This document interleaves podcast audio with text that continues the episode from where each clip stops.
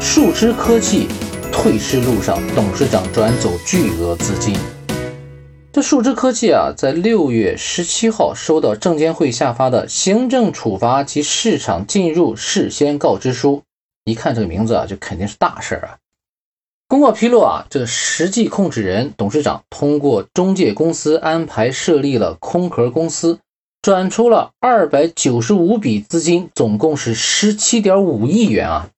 此外啊，还向公司境外子公司借款了一点一八亿元。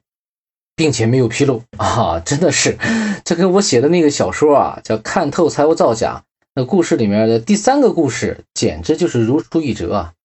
就是财务造假最终是如何把资金从上市公司里面转移出去的。嗨，其实那手段啊就这些，没什么玄妙的，主要就是看公司的内控到底是不是真的有效了。如果这个公告坐实啊，那么这家公司肯定是无效的内控体系的。证监会啊，你决定。对实控人处以五百万元的罚款，采取三年市场禁入措施。为什么是你决定啊？啊，就是这个树枝科技及相关的当事人享有陈述、申辩和听证的权利。截至目前为止啊，公司董事会已经发布了第五次的股票进入退市整理期交易提示公告。看来啊，真的是在股市上已经大势已去了。这家公司是干什么呢？啊，它是通过大数据分析用户画像，结合云计算和人工智能相关技术进行数据变现和相关产品研发的。你说啊，这一家做大数据营销的公司，你看它公司官网了吗？就公司官网上最新的新闻日期是二零二零年的十月十二号，啊，到现在为止已经快两年没有更新了。你知道啊，他自己官网上二零一九年的新闻有多少条吗？超过八十条啊！二零二零年有多少条呢？哎，只有我刚刚说那一条，可见这家公司在他客户和公众面前是怎样的表现了。那么这家公司的这个经营情况到底是怎么样子呢？啊，咱们就通过财务报表来分析分析，用财报思维看上市公司。首先第一条啊，叫收入大幅下滑，连续两年亏损啊。这收入怎么个大幅下滑法啊？你看它最高的时候是在二零一九年。一年是五十七亿啊，当然前一年呢，二零一八年也是五十四亿，然后紧接着二零二零年是多少呢？四十九亿也还好啊，但是二零二一年就一直下滑到二十三亿，整个这个市场规模啊就大幅度下滑。二零二一年的这个增长比例啊，就负增长比例达到了这个负的百分之五十二，就整个这市场就是减半了啊，整个就是大幅度下滑。而且呢，两年亏损，你知道吗？二零二零年它亏损多少呢？当时收入是四十九亿啊，它二零二零年这一年就亏损了八十亿啊。在二零二一年收入是二十三亿，但它亏损了也有十多亿啊。你说这两年加起来亏损了多少呢？将近一百亿啊，九十多亿啊。你说这个公司亏损有多么严重吧？这公司年初的时候啊，就已经是就今年年初的时候已经是这个加新 ST 了。当然，现在呢，它已经进入叫退市流程里面，现在叫树枝退啊。那第二点呢，叫资产大幅缩水，负债比率飙升啊。这资产大幅缩水是怎么样？它最高的时候是资产是一百四十六亿啊，那个人民币。然后现在的最新的一年，二零二一年的资产规模多少呢？只有四十八亿，也就是说，基本上一百亿啊没了啊。然后呢，负债率飙升，它最低的时候资产负债率有多少呢？只有百分之十几啊，就是十七。在二零一七年的时候，只有百分之十七，也说那个时候绝大多数资金都是由自有资金来支配的，外部的借款呢非常少。那个时候比例是多少呢？就是自有资金或者说叫这个是有股东的权益是九十九亿，而那个负债呢只有二十亿。可是现在呢，现在它的自有的这个股东权益呢不到十四亿。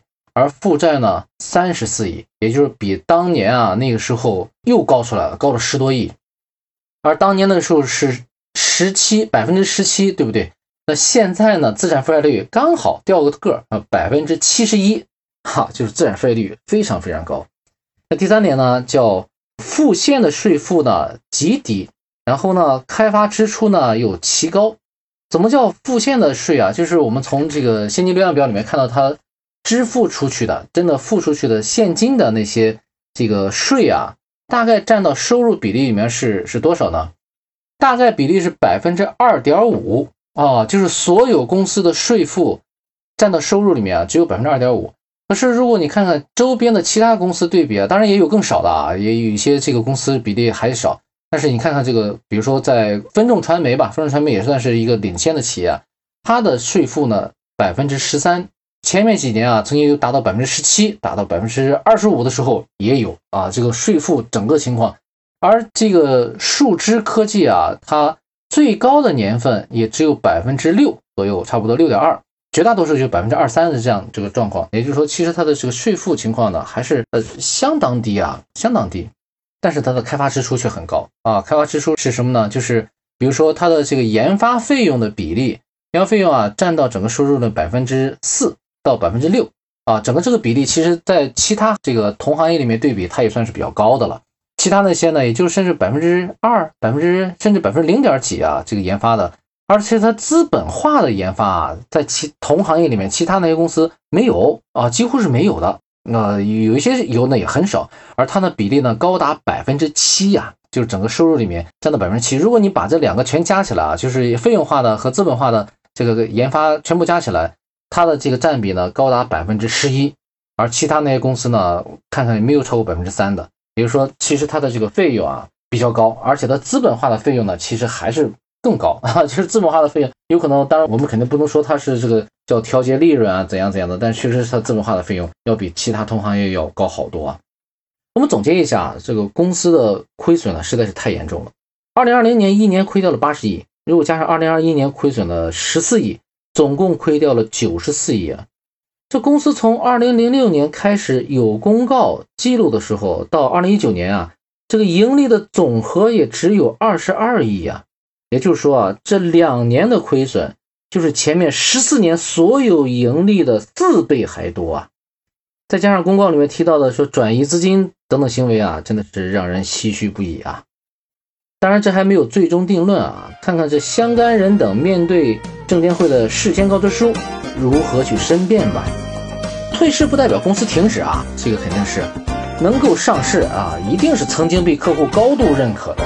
也就是说，肯定是有这个存在价值的。只要还能重整旗鼓，好好为客户服务，我猜啊，市场肯定也会给回公平的回报。好，今天的分析就到这里。